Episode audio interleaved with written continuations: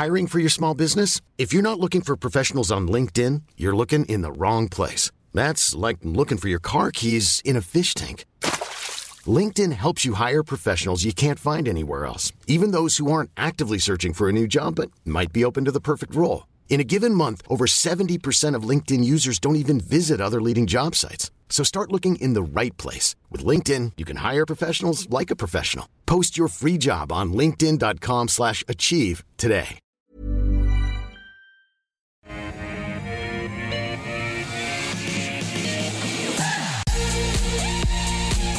Hello, welcome back to AusBiz Australia's only live streaming business and markets channel. Nice to have your company for the next 60 minutes or so. I'm David Gosh.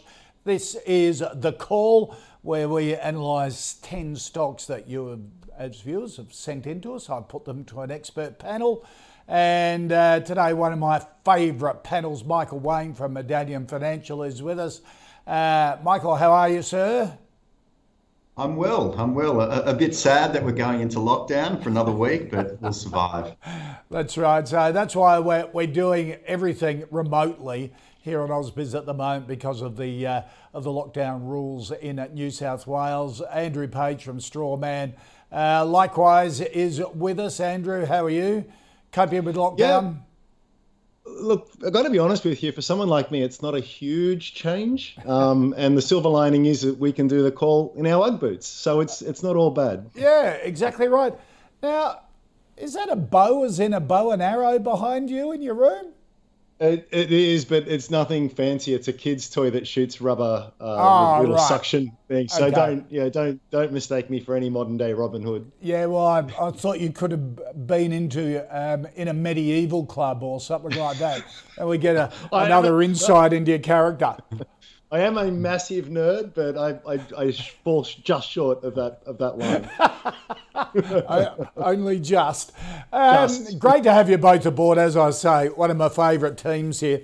Um, now, fellas, like I've been doing all week, I've been putting to our experts um, if they could choose one stock that would change their life or could change your life over the next five years, what would it be? Now, I've, I've been very open about this. I, I stole this idea from uh, Henry Jennings from Marcus today because uh, we he was on the panel last week and Archer Materials, that's right, came up as one of our stocks to review. Archer Materials is a quantum computing company.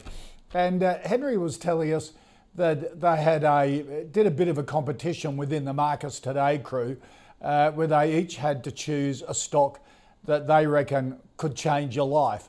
And um, his was Archer Materials. And I thought, that's a really interesting idea to make people think. Uh, a stock that could change your life financially over the next five years. So I thought, I'll steal the idea. I did say to him, oh, that's a great idea, I'll steal it and put to our expert panels over the next two weeks. Um, so, Michael, what have you come up with? A, a, stock that could change your life. Now, obviously, you know, many of them are at the higher risk end of the, the scale, but, you know, that's the beauty of it. Michael, what do you reckon? Look, it's a, it's a, it's a bit controversial, this one, because often when you put on a pedestal your number one pick, uh, that pick probably does the worst out of all your picks. so, But uh, in the spirit of, of this, um, uh, the company that we're looking at for the, the one that's going to change your life is Alcidion Group. Um, and I've got to give Andrew credit here. We're probably on the call over a year ago now, uh, and this one came up. And we had clients in it over the last six, 12 months or so, and it's been an incredible performer. But we do think they're doing some good things. Um, basically, it's a bit of a hybrid between a healthcare company and a tech company. Um, provides some software or a platform which allows hospitals uh, around the world, mainly in the UK, New Zealand, and Australia, to do things like um, monitor patient data a bit better. It helps also with things like bed rotation. It allows the staff at these different clinics and hospitals to better communicate with each other. So it's basically modernising the old clipboard at the end of the bed, uh, which improves hospital efficiencies and patient outcomes. Uh, they're doing a lot of good work at the moment in terms of winning new contracts because the business is still quite small. Every new contract has a fairly material outcome on the business and the business valuation. Um, so that's the business that we think that can potentially change your life. Maybe not in the next, you know, one or two years, but if you keep holding it and, and then they keep delivering over three, four, five years, it could be a lot higher than where it is today. But typically we focus, you know, ASX 300. It might take a bit of time, but if we can identify CSLs early on and, and Commonwealth yeah. banks, you know, 20, 25 years ago, these stocks over time can certainly change your life. Yeah. But Alcidion's a bit of a higher risk, smaller play, but one that we think has some legs. Yeah, nice one. All right. Um, Andrew, what have you chosen? The stock that could change your life? Yeah, I just quickly got to say, it's it is a great theme. Although you know, this is a game that you have to go to the risky end of the spectrum because sure. you know you, you just you just have to. And, and, by nature, as we've often talked about on the show, it's it's an area where maybe you only get three or four out of ten right, if that. Um, however, that's kind of all you need because these are the companies that when they go well, they go extremely well. And Alcidion, I mean, we, we picked it a couple years ago actually. Before uh, it was it was 13 cents or something at the time. But that's that's not well. It's a little bit to do a victory lap. But the point that I would make on that is it went from 13 to 20 back to 10, and that's what these companies do. Yeah. Um, and in, clearly, they do that even when they're successful. So for, for you need to keep that in mind that you you, you are going to be in for a lumpy ride even when the underlying business um, succeeds. So just to, to um, stay with Michael's theme here, we're going to stay in the in the med tech space with a company that's called Austco. Uh, this is AHC. Uh, it was formerly known as Azure, and I've got to give credit here to Luke Winchester, who actually popped this on the Strawman uh, uh platform just recently, and it prompted me to have a look. I mean, when Luke says something's worth a closer look, uh, I definitely pay attention. Uh, yeah, he's delivered from, a six- from Oracle is a Oracle Investment oh. Management in uh, in Newcastle.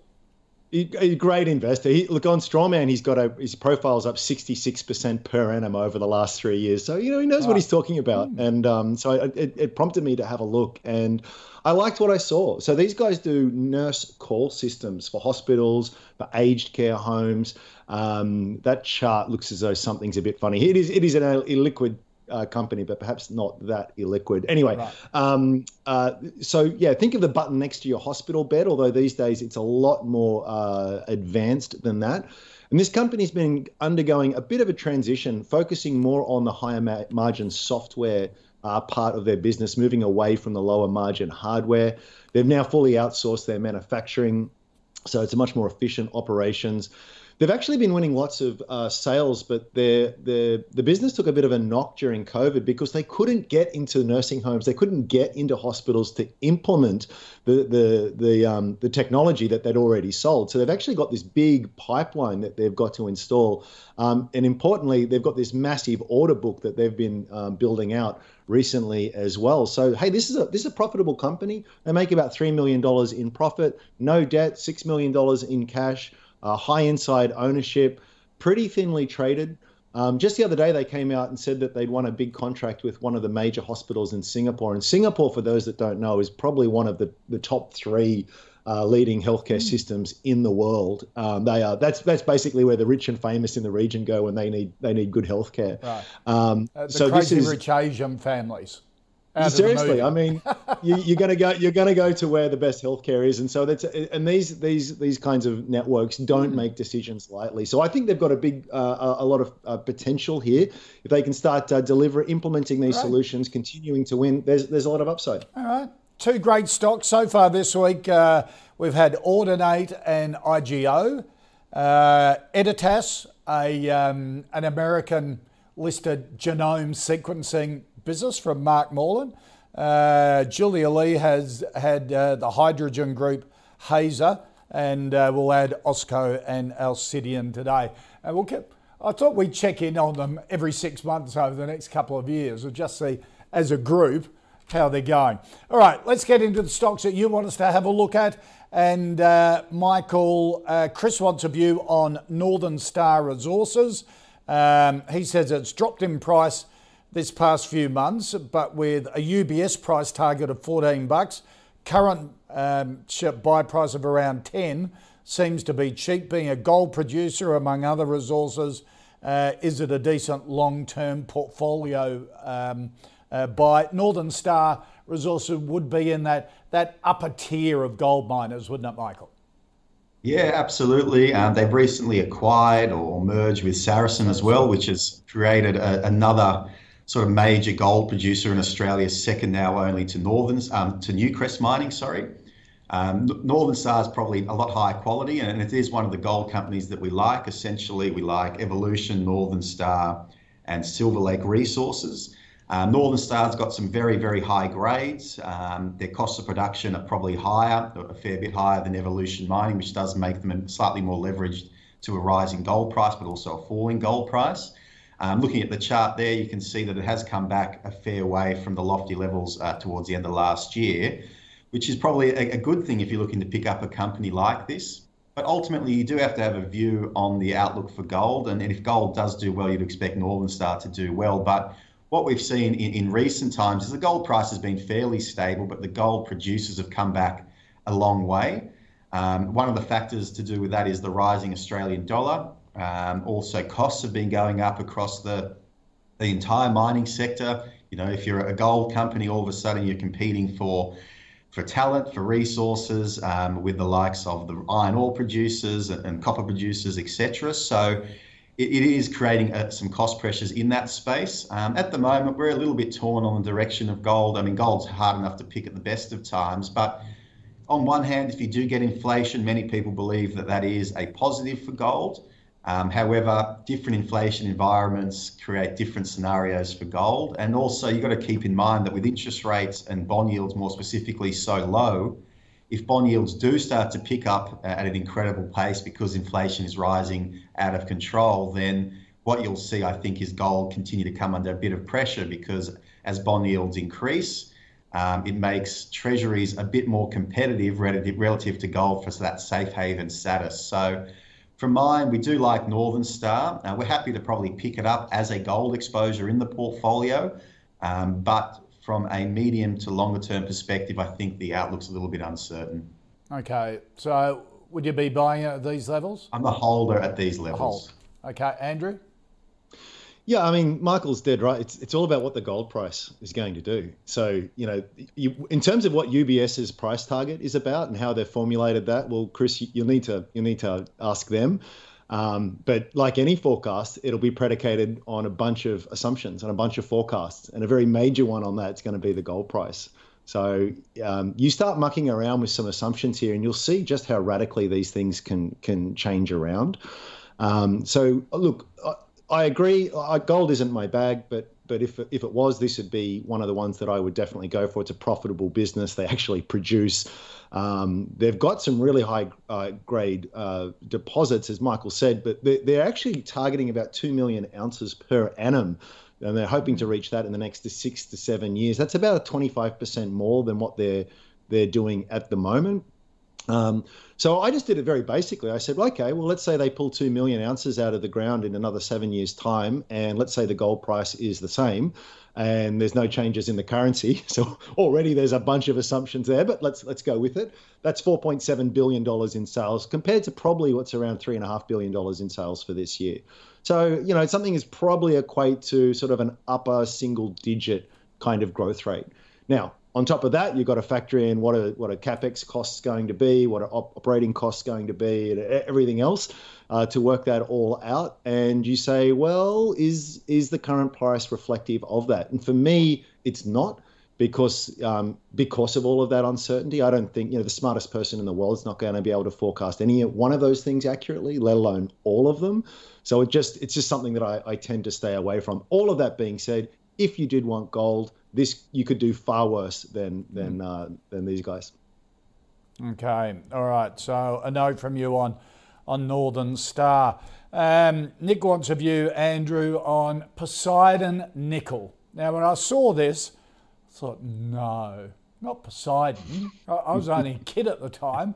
Um, you, you reckon buy now, pay later has been hot. How about this? I went back through the history books Poseidon went up, it ended up in receivership in 1974, but it went from 80 cents in September 1969 to $280 in February 1970. So in six months, it went from 80 cents to $280 and then went into receivership in 1974. massive nickel boom at the time. They had all sorts of inquiries. Insider trading was not illegal back then.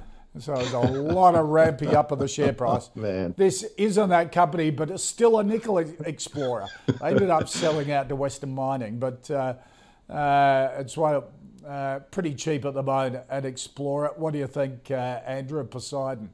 I'm glad you retold that story. It's such a classic one. It's the Australian yep. um, version of the Tulip Mania, really, yeah, isn't exactly. it? Is is phenomenal, and I, I do think it was an odd choice of name for the company, given the history and the association. Yep. But maybe there's a good reason for it. Um, look, I, I, again, it's not my space, um, but I, I did uh, have a little bit of a look at it. Never made any sales share growth uh, of about threefold in three years. I mean, when you're not making any money, the only way you stay afloat is by issuing new shares to to investors. Um, you know, it's the same old story. When you open up the presentations here, it's like, oh, we've got all of these what we think is really um, high quality deposits. Uh, we just need to develop them and sell it, and then we're all going to make a million dollars.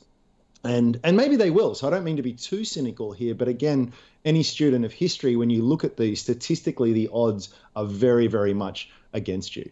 Um, it's just a very, very tough business. And even if you do manage to jump through every single one of those hoops and you do finally get to production, you've got no idea what your product is going to be worth at that point in time. Yeah. Um, and we we know that any any like anyone who's done a renovation or anyone who's built a house know that it's always over time, it's always over budget. it's the same it's the same when you're building big big mining projects as well. Always always the case.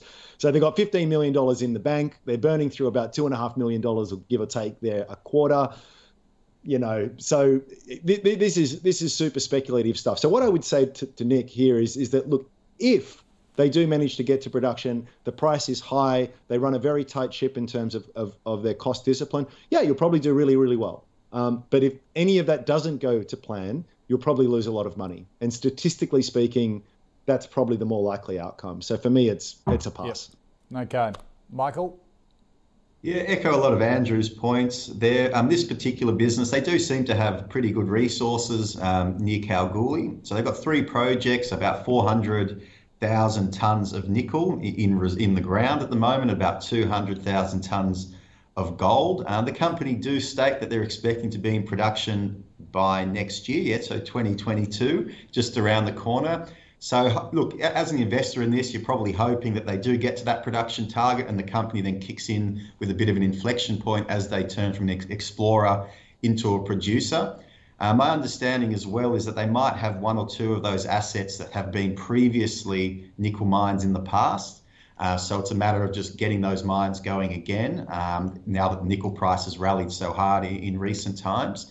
Um, the costs of production are meant to be fairly low for this project, given the region is quite um, is quite good for mining um, and quite easy in, in that respects. But it's still there's an enormous amount of, of risk with a an explorer like this. Um, there's all different variables that could go wrong. Um, so for that reason, it's in the very very high risk basket for mine, and one that I would steer clear of, just because again, it's not really my space. It's probably one of those companies for a trained geologist who really knows the nitty gritty of these sorts of things. So yeah, it, I, I, think right. it's probably too complex with too many variables at this stage. If the nickel price does hold up at this level for an extended period of time and they do deliver on production, then I'm sure it'll turn out to be a good outcome for the company. But there's obviously a big question mark and a big if as to whether that will be the case. Sure. Okay.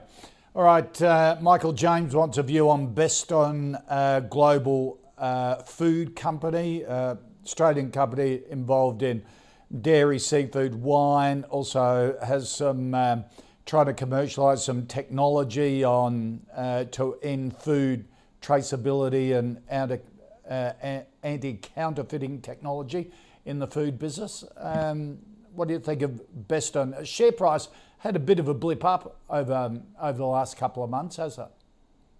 Yeah, look, I must admit it's not one I've ever looked into in too much detail, but it is trying to be one of these clean food type companies. Um, they've got a whole suite of different products, uh, mainly sort of in the dairy space. Yep. Uh, they're also looking to build out their product offering, including different types of pH water, etc.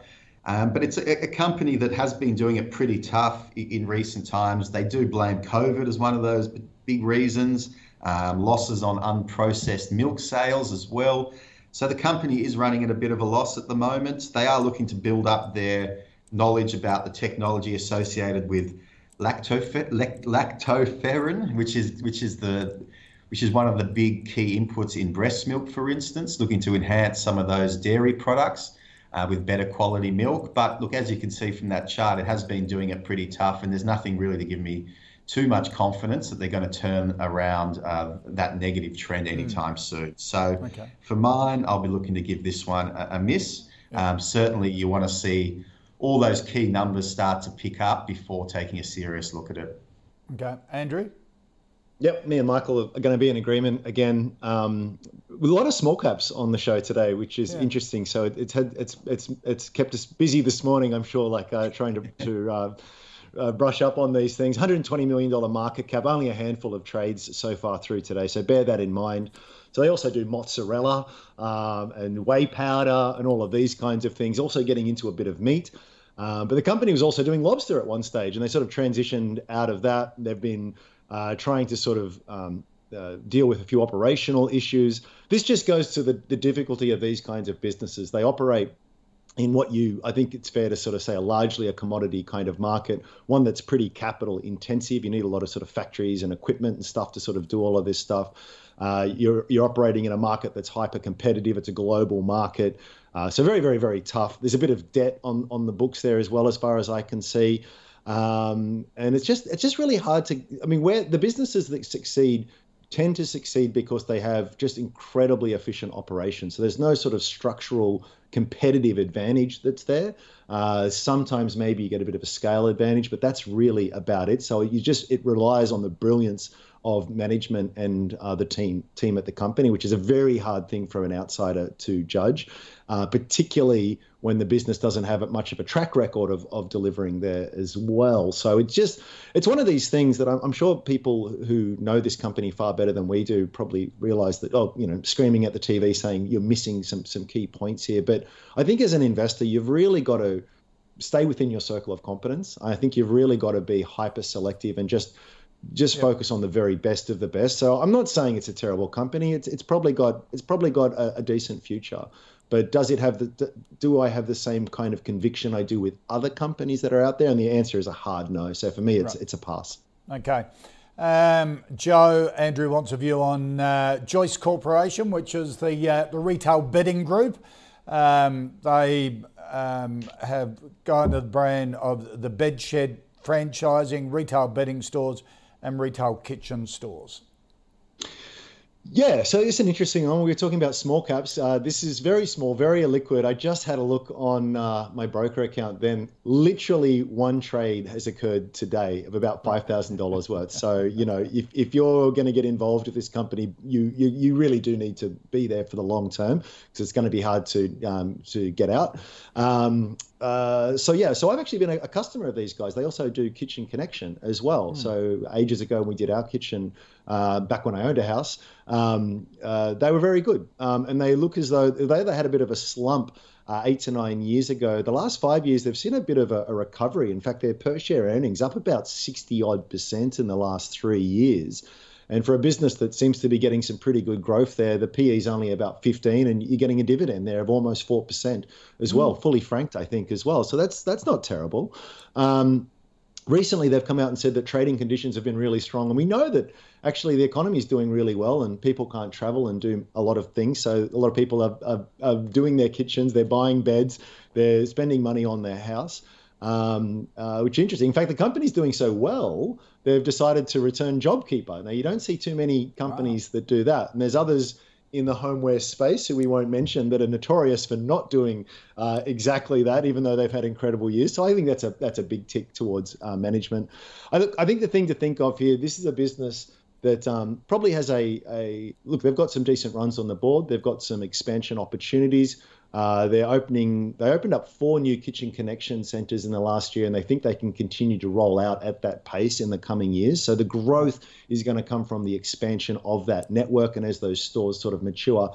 But the backdrop here is that you want to see favourable economic conditions. I mean, this is the definition of non uh, of of discretionary spending. So if, yeah. if things for whatever reason do get a little bit wobbly out there in the economy, you're not going to be putting that new kitchen on. You're not going to be buying new uh, uh, you know beds, uh, etc. So you do need to keep to keep that in mind. So again, looks like a perfectly decent company, but too illiquid, not in the space that I like. I think there's better opportunities out, out okay. elsewhere. Um, Michael, what do you think? Just on that economic view, I, I was interested in Scuddy's view on the uh, uh, the close of business newsletter, uh, where I, I, think he really picked up coming out of the Reserve Bank board meeting yesterday saying the Reserve Bank is prepared to run this economy hot for longer than the Reserve Bank has ever done it before. Uh, still sticking to this view, no interest rate rise till uh, 2024. Um, jobs, uh, wage growth has got to be 3%, unemployment down to 4% or the high threes. They are, they are prepared to, to really push and inflate a really healthy economy for a long time, which has got to feed into housing prices and, and people's wealth. Well, that's it. And also the retail space, you know, if more people are yeah. employed and making good money, then they're going to go out and, and spend, spend, it, particularly yeah. if their if their mortgage rates remain very, very low, people will have some excess cash to spend. And, and Joyce is one of those companies that has been a beneficiary of the, the stimulus that's been flowing through the system. Um, they've made the most of it by looking at their balance sheet. They seem to have a pretty okay balance sheet. Revenue's been pretty stable, but the business has become more efficient. Cash flows, cash flow generation's been very, very good. Margins have been expanding. Uh, they have taken on a bit more debt in, in recent times um, as they look to fund their expansion. So there's a bit of a, a roll up expansion strategy at play here, um, and that can often be a great way to grow as long as it's controlled and done in an effective way whereby you're not just expanding for the sake of it. And I do think they have the capacity to expand. The fact is that this business, um, although it has the bed and the kitchens business, has a fair bit of property relative to the size of the, the market cap. So that property you would think is fairly stable, the property, plant, equipment, that sort of thing. Uh, gives you good borrowing capacity, and that's probably what they're looking to use at the moment to fund their expansion. So, not a bad business at all. It's probably on the smaller side, too illiquid to buy into. Um, I wouldn't be surprised if it is majority founder owned or, or by, owned by a family, just given the conservative way that the business is run and looking at the dividends and things like that.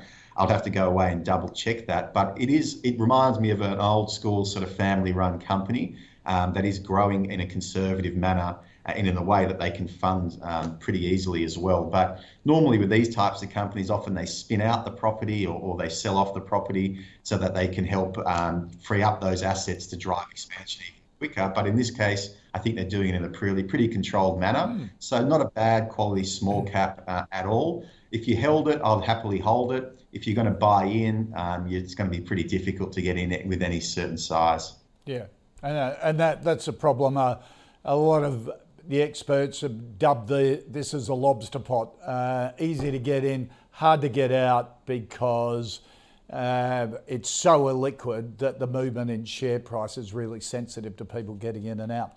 Um, J- Michael, uh, Joe wants a view on Smart Group, the uh, salary packaging software group um, with a lot of um, basically into and fleet management. Um, a lot of state and federal government departments and um, and big corporates are customers of, of Smartgroup.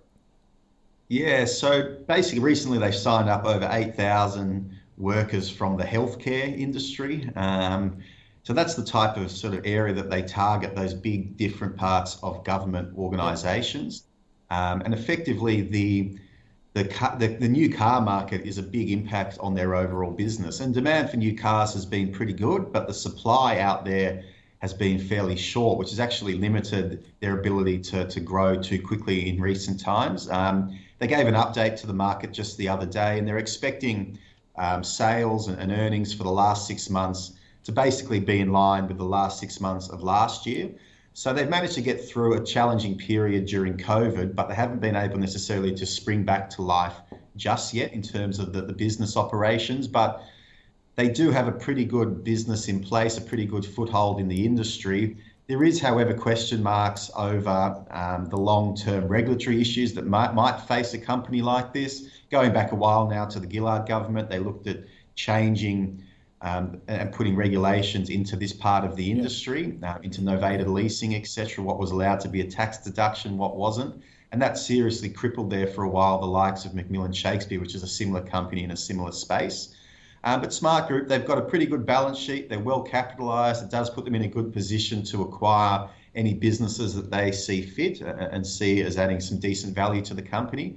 But from my point of view, that regulatory overhang is something to keep an eye on. Um, and it's also probably not the, the cleanest business when it comes to the balance sheet at mm, the hmm. moment. Okay. Andrew? So give it a, a yeah, I'll, I'll, I'll keep it short because Michael's covered it really, really well. Um, uh, just any business that that could um, cease to exist through the stroke of a pen, if the government decides that uh, it's it's um, it's not going to allow what's essentially a bit of a tax loophole. Maybe I'm being a bit too cynical there, but um, uh, the government has threatened to do that. Well, a past government, but governments have threatened to do that in the past. They could well decide to do that again. Having said that, it's a very well-run company. They've got some pretty good ambitions. They're hoping to lift their EBITDA, their operating profit, by about 20 25 or sorry 20% over the next three years or so. And look, it's a company that's on offering a 5% yield and a, and a P of about 15 or so, I think. So look, if you can deliver that kind of growth, then this is this is probably a screaming bargain. But but for my money, for, for the reasons that Michael said, it's a pass. Right. Okay. All right. Let's just recap uh, our first five stocks. Our, our stocks that would change your life: Austco and Alcidion.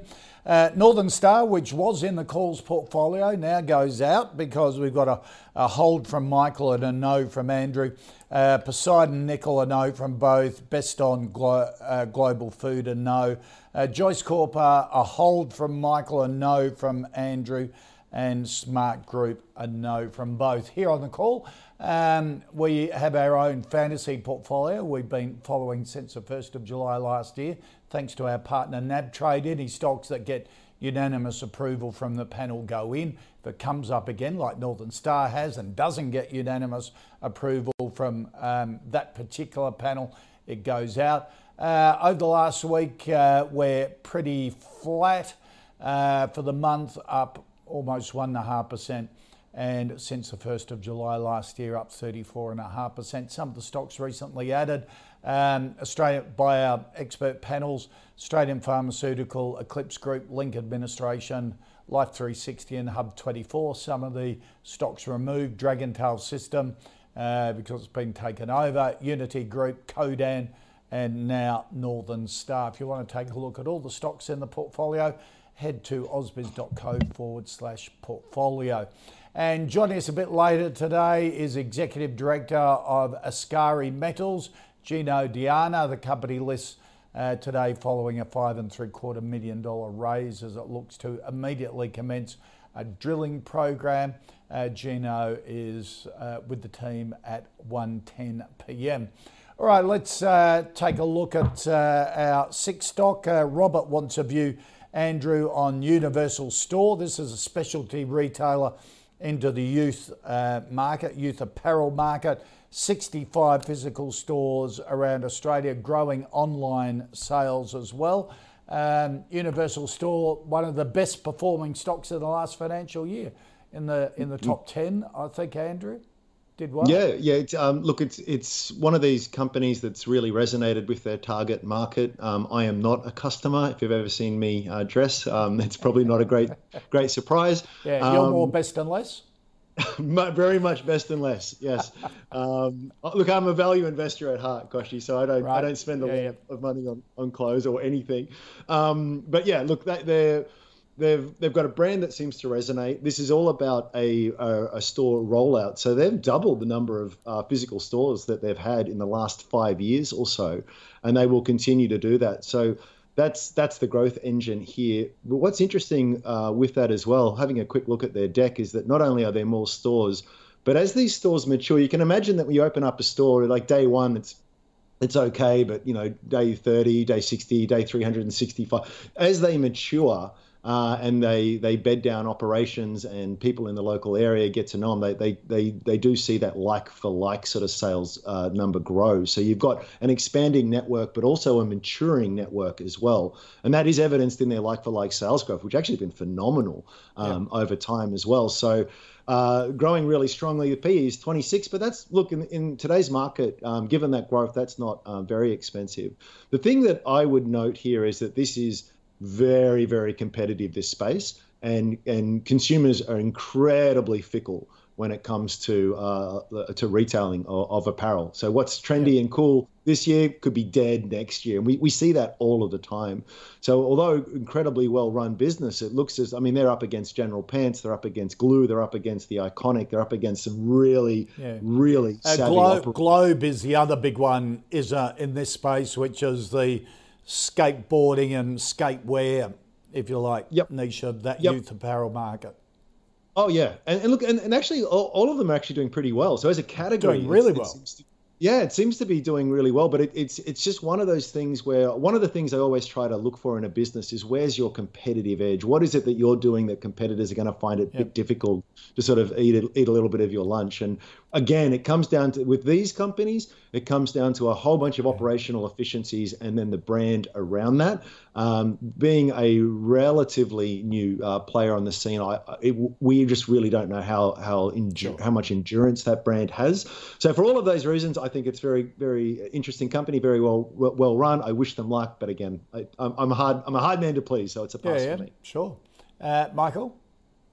Yeah, look, it's a, a, new listing that's done very well for those that managed to get in at the IPO. Um, as it turned out, last year was a, a, pretty good year for them to list. Um, a lot of these retailers with a good omni-channel online presence um, have benefited immensely from from that period. Um, the question is, how is the market going to treat these businesses um, come this reporting season? Once the sales numbers start to normalise, whether that's this reporting season or reporting seasons in the future. So they've got a lot of work to do to be able to maintain and sustain these great levels that they've built themselves up to. Um, the fact is that I think they'll continue to target the online and try and build up that part of the business. Their website, I had a quick look before we came on the show, looks quite good and not too dissimilar from the Iconic or Mr. Porter or any of those other competitors out there. Um, but like Andrew, I do have a serious question to, to, that needs to be answered is how does this company have any sustainable long-term competitive advantage over another type of similar company? Um, and there's been many out there that have been doing very, very well, but I think long-term it might – become a survival of the fittest, and will this company be amongst those? It's probably too, way too early to say, but they've done a very good job in building the company up to this point. They've made the most of a, a tough, challenging COVID environment. Um, but I think you've got to sort of look forward and, and, determine whether or not they're going to be able to maintain the growth trajectory yeah. that they're on, and how will the market react if things do start to peter out to pre-pandemic levels. So for mine, it's a no-go at these levels, okay. given the run-up. All right, Andrew, Johnny wants your view on integrated research and Michael as well. Johnny says, I'd love to hear Andrew Page's views on integrated research. So he's really targeting you on this one, Pagey. As a long term shareholder, I'm beginning to really question my thesis, wondering how a company with such critical software to some of the biggest businesses in the world is struggling at a time when you'd think they'd need it the most. And of course, Integrated Research is a big software uh, company um, uh, delivering mission critical um, software to um, and, and platforms to um, really the big end of town. It's uh, across 60 countries, uh, including the US, UK, Germany, Singapore, and Australia. Uh, Andrew, Integrated Research? Yeah, uh, I'm with you, Johnny. I'm really starting to question my thesis too. So I've, I've, I've, got a lot of notes on this on Strawman, so that's where I'll direct you if you want to dig into it a little bit. Yeah. But a, a, little bit of history here. So these guys do mission critical software uh, for very big enterprises. So they've got 125 or something of, of the Fortune 500 companies.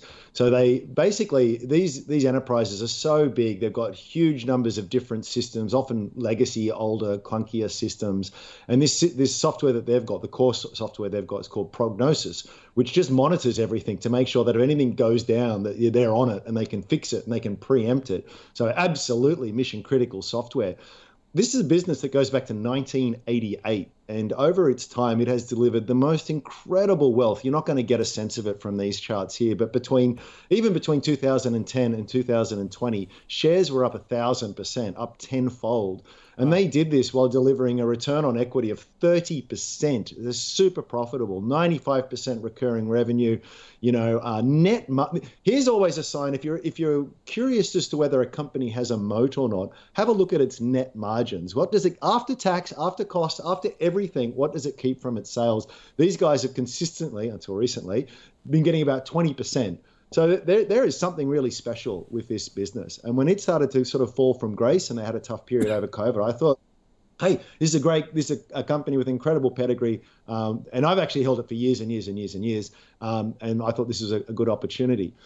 But what has changed? Well, these days we have um, software to corporations, even very big corporations, is a, is a lot more bespoke in, in the sense that it's we're, we're using Zoom and we're using these kinds of products. Yep. So they're cloud products, they're, they're SaaS products. They are they have a lot of this internal diagnostic um, uh, uh, prognostic software embedded in them. So when you when you get away from these clunky old world systems, is there offering as relevant as it used to be? Ah. That's the million dollar question. Now, this these changes here are going to be very slow, so they're not. Even if they do lose relevance, it's not going to happen overnight. I would argue that shares are probably on the cheaper end of things at this at this point in time, even if you take a pretty dim view of the growth outlook, even if they just get back to where they were pre-COVID, you could probably make the case uh, the, the, case for value. In fact, they just came out recently and said the second half has shown a significant improvement on the first. But that's the million dollar question. If I was confident, I'd be backing up the truck at these levels. But hand on heart, I'm not confident of it oh. because well, it, it, it's a lot of a lot of a lot of times when you're looking at a particular company, you might have firsthand experience with their product. I'm not a Fortune 500 company, at right. least not yet.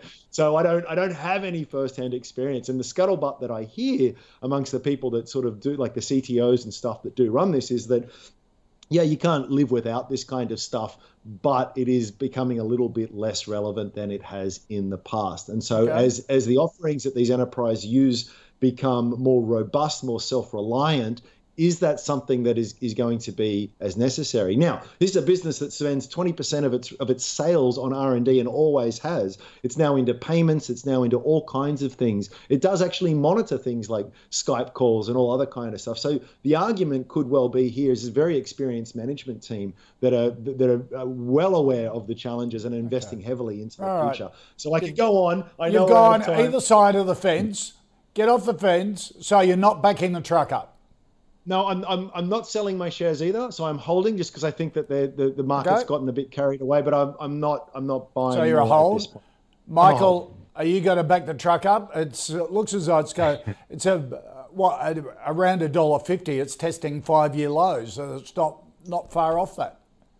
Yeah, so this is a business that was one of the first companies I, I invested in when I started working over 10 years ago. And this was probably one of the original Australian tech businesses, maybe along with Technology One. And Integrated Research had one of the best balance sheets you would have ever seen. Every year you had yeah. growing revenues, you had growing earnings, growing margins. Um, they had high return on equity. It was pretty much the perfect company. But going back a couple of years, um, I ended up selling out. If only I'd put more in or had more money to put in when I first invested, but it did very, very well. Um, the fact is, they had a lot of management turnover going back a couple of years. Uh, the European business started to really hit some hurdles. And at that point, I just thought it was time to move on because there was the emergence of all these new effervescent tech companies. So when you look at IRI in the tech space, its earnings are down to about four to seven million next year, down from about 20. So when you're looking at the tech space and all these great tech companies with great economics are growing earnings at 20, 30, 40%, it was just a matter of there being a lot better alternatives elsewhere in the tech space. Granted, many of those businesses were on much, much higher multiples and looked more expensive, but the momentum in the underlying company was a lot better. Um, look, IRI, I think over time can probably recover somewhat, but I think the glory days of four dollars, uh, you know, above four dollars are probably behind us at least for the foreseeable okay. future. Um, they get 95% of their customers renew, you know, every time their subscription comes up, 80% or 85% recurring revenue. So there's still a lot of good qualities about this company, but in this day and age with so many other tech alternatives and a more mature business in IRI, I just think there's better alternatives elsewhere. Okay, all right, interesting. Uh, now, Michael Nathan wants a view on PKS Holdings. Um, Nathan says, Can I get the expert's view? Um, it's in clinical decisions report in hospitals and healthcare companies. It, uh, on reading it, it almost seemed like a, a little baby or, or mini Alcidion. Uh, it's got a system called Ripple Down, um, which has um, helps multiple departments within a clinical organisation to audit and work with data in real time. Um, data entry, billing, pathology labs, the whole thing. Um, I couldn't help but thinking, you know, it was Andrew's yeah. um, sort of stock that could change your life. And I was thinking, is this a mini version? Yeah, so so um, it's similar to Alcidion. This, out of all the ones on the list, the new small caps that came across today um, in this list, this was probably the one that piqued my interest the most, and it's yeah. definitely one I'm going to go away and have a good look at. Um, it's probably a bit different to Alcidion in that it's really just an, an auditing software which allows right. Clinicians and, and doctors, etc., to make sure that there's no human error in their spreadsheets and a lot of the data input and decision and it helps improve decision making process off the back of that if all the data is accurate and a lot of the potential uh, errors have been um, identified. But when you've got when you've got key figures like 30% owned by management and the board, um, you've got recurring revenue targets of 50 million dollars, you've got client retention rates of over 99%. They're all things that you look for in companies, and, and off the back of that, it's certainly one I'll be looking to do a little bit more research and due diligence on. So at the moment, I'll have it as a hold uh, with a view to keeping it as a buy or making it a buy down the track once I've had a bit of a chance to read over okay. in, a, in, a, bit more detail. But in that healthcare tech space, it's certainly an area where there's a lot of good companies popping up. Yeah. Andrew?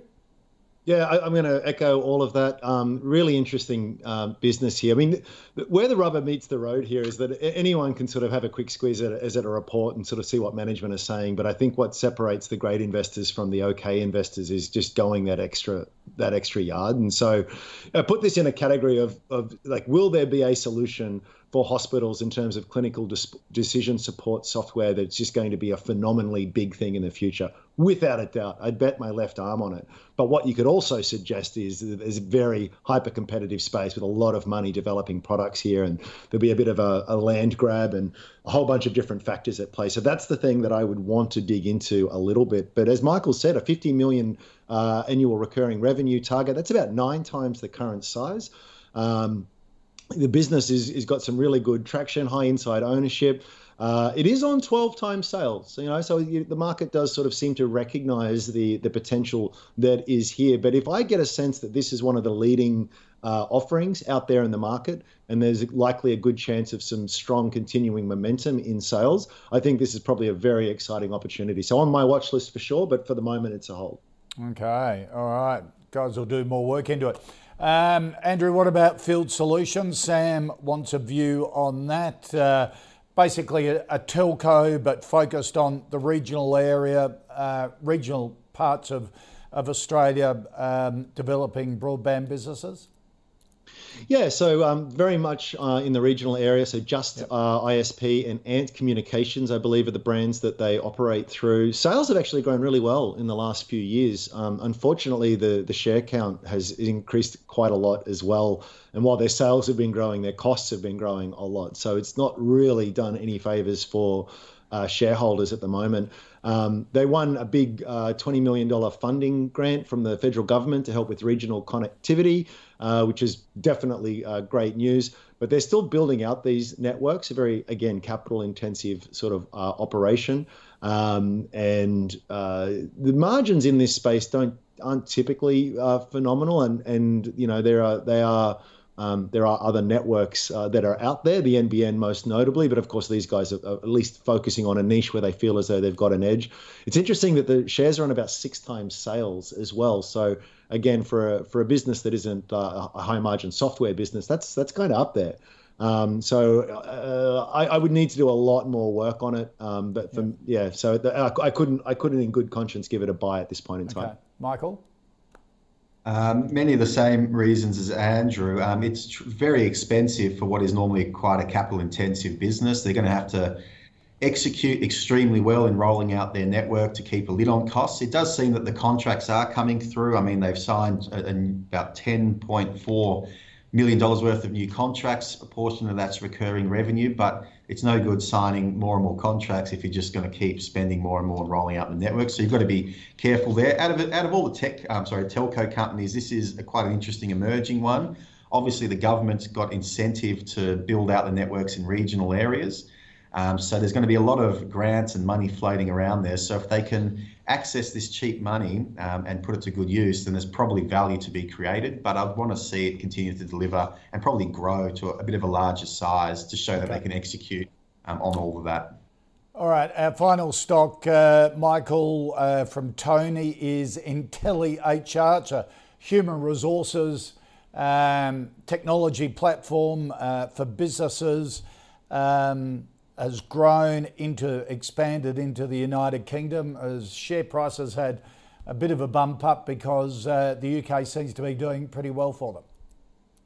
Yeah, so HR cloud based technology, um, similar in some sense to Elmo, which is a, a much larger player in the space. Um, this particular company is, is, focusing primarily outside of Australia and around all different countries around the world.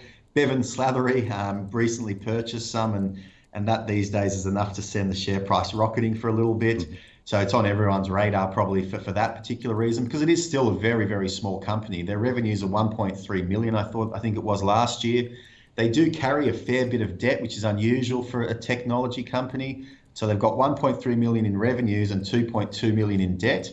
Um, so that's a, a, pretty large number and something to keep an eye on as well. Um, but it is positioned as a low cost provider in that HR technology area, which allows um, companies to monitor their staff, um, to, to set different target strategies for their employees and monitor how they're tracking in terms of those sorts of goals. But very, very early stage tech business, I'll be steering clear. Look at Elmo if you want something in a similar area. Okay, Andrew? Yeah, just quickly, I'm, I'm, mindful of the time here, but um, look when you when you look at the presentation that the company's putting out, they're really nice. Lots of charts that go bottom left to top right. So lots of customer growth, lots of revenue growth, uh, lots of high proportion of recurring revenue. Uh, the lifetime value of existing customers increasing. I think they've got Fujitsu is probably their their big biggest name sort of client that's out there. I, like with PKS, I put it in that basket of will will this be a huge sector in the future? Without a doubt. Um, are they the ones that are one of the, the, winners in that space? That's the thing that you need to look into. So I actually think it's definitely worth a, a very uh, close look. It's on about 15 times its annual recurring revenue at this point in time. Now, very, very low base, so it's not perhaps as, as crazy as it, as it otherwise sounds. But you'd want to continue to see that that uh, sales growth. You want to continue to see that adoption and increasing penetration within existing customers, and that probably bodes very well. So a hold, but one to watch. Okay, all right.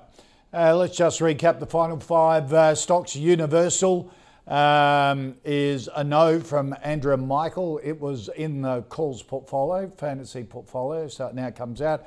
Integrated Research, a hold from Andrew, a no from Michael. PKS, both have put it on their watch list. It's a hold at the moment. They're going to do more work into it. Uh, Field Solutions, a no, and IntelliHR a hold from Andrew, a no from Michael. Um, if you want something in that space, look at Elmo. Uh, Michael Wayne from Medallion Financial, great to see you, mate. Thank you for your time today. Thanks for having me as always. And Andrew Page from Strawman. Uh, Andrew, you've got some, um, you've got lots on integrated research. If people want more information, there go to the uh, the Strawman website, mate. Good to see you. Always fun. Thanks. If you've got any stocks you'd like us to put to the expert panel, put them in an email to call at ausbiz.com.au or tweet us using the at ausbiz TV handle. Uh, look at all the stocks in the calls portfolio. You can do that. Go to ausbiz.co forward slash portfolio. And if you want a wrap up of everything that's happened in the day in business and the markets and finance, subscribe to the newsletter. You get Scuddy's view, uh, everything in terms of startups, link to the Close of Business podcast, also links to the most popular interviews on the platform during the day. All of that, subscribe at ausbiz.co forward slash the COB. And uh, if you're looking for small caps, um, Stephen Wood, uh, the portfolio manager on microcaps at ICO, uh, IGA Capital, will be uh, joining the team at 1.10 this afternoon and uh, going to give you a look at some of the opportunities in that micro cap space. Stephen Wood from IGA Capital coming up very shortly. I've got a dash, more of AusBiz straight after this.